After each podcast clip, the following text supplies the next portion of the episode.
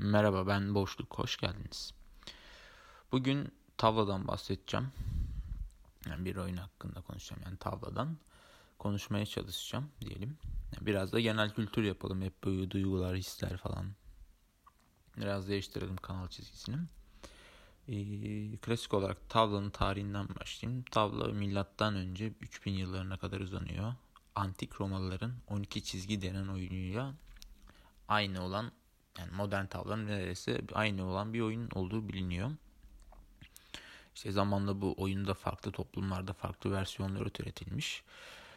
E, tavlada 4500 civarında hamle ihtimali varmış. Aslında basit gözüken bir zor oyun değil mi?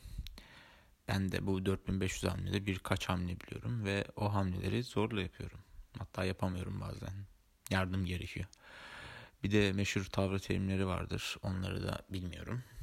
Hani var ya pencüse falan filan çok güzel. Peki ben ne biliyorum? Evet konu oraya geliyor biraz. Ee, ilk kez tavla oynadığımda kazandım. Ama aslında bilerek kaybettiğini sonraki oyunlarda ezici bir kayıpla anladım. Yani kazandığımı düşünürken daha ilk hamlede kaybetmiştim. Aynı hayat gibi. Çabalamaya devam. Evet teşekkür ederim dinlediğiniz için dinleyenler dinlemeyenler ve hiçbir zaman dinlemeyecekler. İyi günler. Bye.